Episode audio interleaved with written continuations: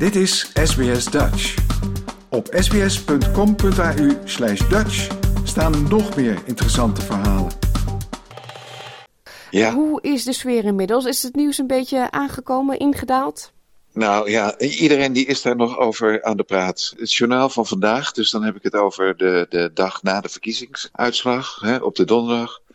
25 minuten over de verkiezingen en over datgene wat er dan gisteren eh, is gebeurd. En wat er dan vandaag allemaal aan feesten voor een deel.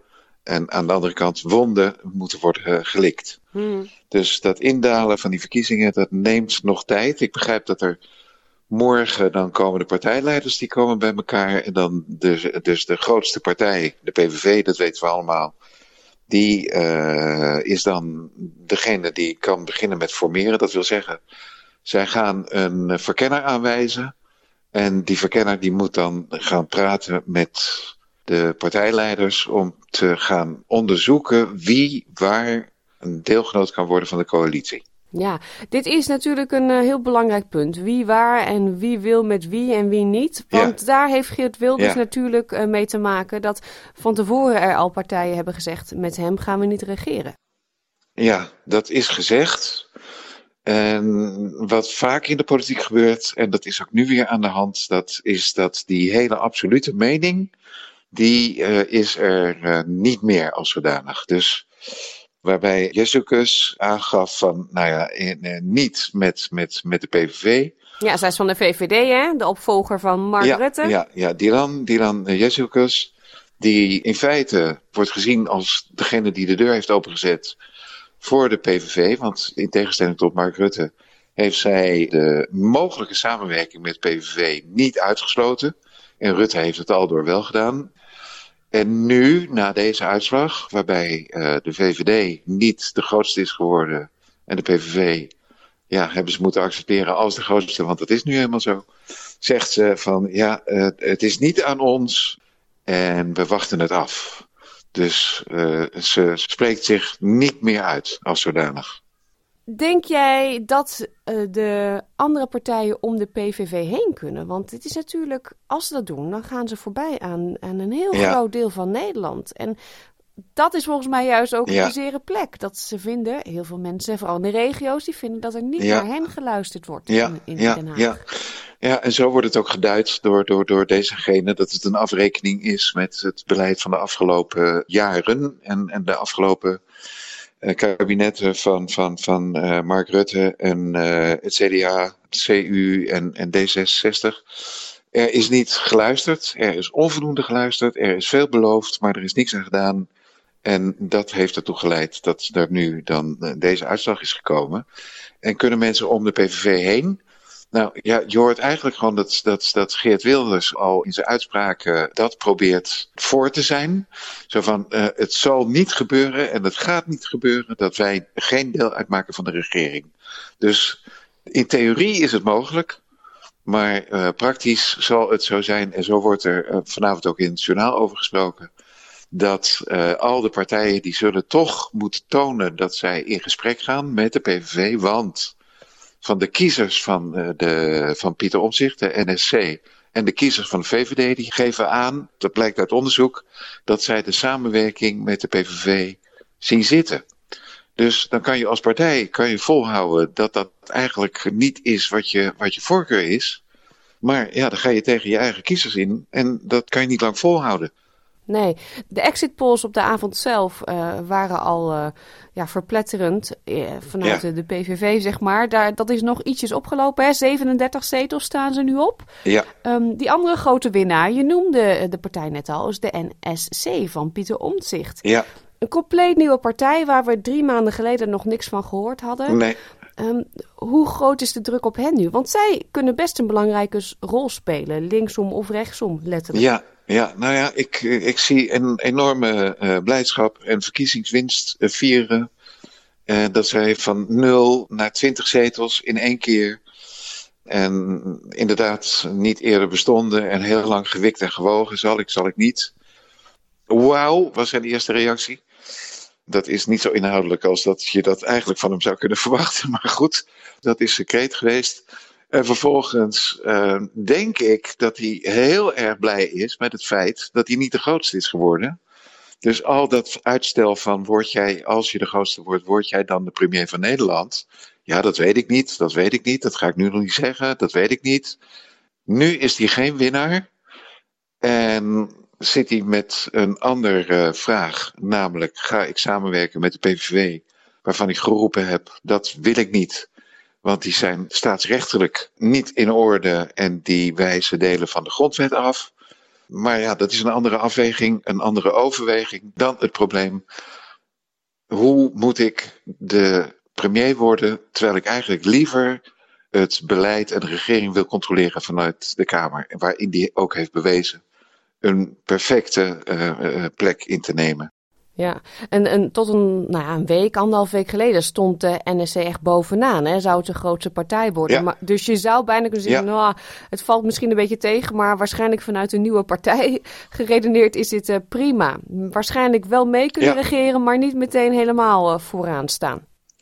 Ja, ja, ja, ja, ja. Dus dat is, dat, is, dat is een voordeel en dat is een probleem voor de PVV, want dit is een partij zonder uh, regeringservaring. Uh, zonder bewindsliedenervaring. Dus die moeten dat nu gaan, gaan zien op te bouwen of in elkaar te bouwen. En dat probleem, dat ligt nu bij de PVV. Dat heeft NSC niet. Dus die zit in een veel, uh, vanuit hun eigen perspectief gezien, een veel uh, prettiger positie. En de PVV, ja, die, die moet dat zien te rooien. En wat heel veel mensen zich niet realiseren, is dat het een eenpersoonspartij is. Hè? Er is niemand lid. Alleen Geert Wilders is lid. Hmm. En in die zin een, eigenlijk een hele eigenaardige constructie. En een man die ook schijnt nogal uh, controlfreak te zijn. Of een, een, alles wil kunnen controleren. Nou, dat wordt heel erg lastig als je zelf premier bent. En dan, maar denk dan... jij dat wij een premier Wilders gaan krijgen dat zou als het kunnen. aan hem ligt? Heeft hij zich daarover uitgelaten? Wilders die wil premier worden, ja. Want ik denk meteen aan beveiliging. Dat, die, die man is nu al zo beveiligd. Nou, moet je nagaan als dat het uithangbord van Nederland is en naar allerlei landen moet gaan. Hoe moet dat dan qua beveiliging wel niet gaan? Ja, dat is een punt. Dat, dat kan ik helemaal niet overzien. Maar Wilders heeft zich in de laatste week van de verkiezingen heeft hij aangegeven dat hij wil uh, regeringsverantwoordelijkheid nemen. Dat hij de premier wil worden. En dat heeft hij uh, ook nu met de verkiezingszegen heeft hij dat herhaald. En wil hij de premier zijn van alle Nederlanders. Ook dus degene die de PVV eigenlijk liever niet zien. Nee, want volgens hem is er een verschil tussen een PVV in de, in de oppositie en een PVV in het kabinet, hè? Dat kan zijn, maar ja, dat partijprogramma is niet veranderd. En hij zegt dat, die, dat er andere problemen zijn die uh, belangrijker zijn om aan te pakken. Waaronder de woningnood, Waaronder uh, ja, dat er mensen te weinig uh, geld in hun uh, portemonnee hebben. Waaronder problemen in de zorg. Waaronder, en dat zeg ik nu als laatste, maar dat roept hij als eerste, de immigratieproblematiek. Dat is wat de Nederlander opgelost wil hebben. Dat gaat hij oplossen. En alle andere problemen waar het gaat over de islam en waar hij zich zo sterk uitspreekt over bijvoorbeeld de Nexit, Nederland uit de, de Europese Unie dat gaat dan in de koelkast. Nou ja, dat betekent, dan weten we allemaal, koelkast is er om dingen te bewaren. Dus dat is er dan, dat wordt tijdelijk geparkeerd, maar dat verdwijnt niet. Nee. Uh, de BBB maakt natuurlijk een enorme grote slag tijdens de provinciale statenverkiezingen. Uh, ja. Nu van 1 naar 7 zetels. Dat is ook niet Ja. verkeerd. Misschien had Caroline van der Plas meer verwacht. Heeft zij zich uitgelaten over deze uitslag? Ja, daar is ze heel blij mee. En van tevoren eh, al geroepen van dat niemand om de BBW heen kan. Want ze zijn de grootste partij in de Eerste Kamer. Daar hebben ze 16 zetels. Dus ze kunnen inderdaad niet om de BBW heen. Eh, want anders kan je allerlei wetten aannemen in de Tweede Kamer. Maar dan moet je maar zien dat die eh, ook dan de meerderheid krijgen in de Eerste Kamer. En daar kan de BBB bepalen wat er gebeurt. En ze zijn van 1 naar 7. Die is daar dolblij mee. En eh, weliswaar ooit gedacht dat ze de grootste zou worden. En Mona Keizer, die daarvoor is binnengehaald, een oud CDA-kamerlid en ook eh, staatssecretaris. Dat was dan vanuit de BBB de gedoodverfde minister-president. Nou ja, die vlieger is niet opgegaan. Maar Caroline is uh, dolblij met deze uitslag. En met open armen stapt zij op Geert Wilders af. En dat heeft ze ook tegen Pieter Omzicht uh, gezegd. Zij gaat de onderhandelingen in, kunnen niet om de BBW heen. En waarschijnlijk is dat ook zo. Ja, je noemde net al het CDA van 15 naar 5 zetels. D66 24, nu 9. Ja.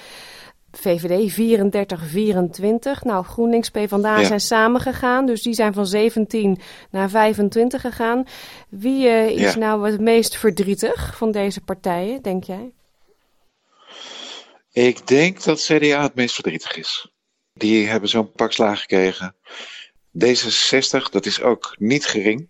Wat uh, hun is uh, gebeurd ja, van 24 naar 9. Precies, we kennen de beelden nog van uh, een uh, hele blije kaag dansend op de tafel.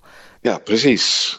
Um, VVD, we zeiden het al, die houdt zich nu een beetje stil en die zegt Geert Wilders ja. is aan zet. Um, dan hebben we nog GroenLinks P van de A. Uh, Timmermans was meteen op de avond heel erg uh, vurig en gepassioneerd. We gaan de oppositie in en we gaan de democratie bewaken. Dus die zie ik niet echt... Um, aan tafel gaan en uh, serieus onderhandelen over een kabinet. Nee, nee, nee, dat, dat kan niet. Dat, dat, dat zal ook niet.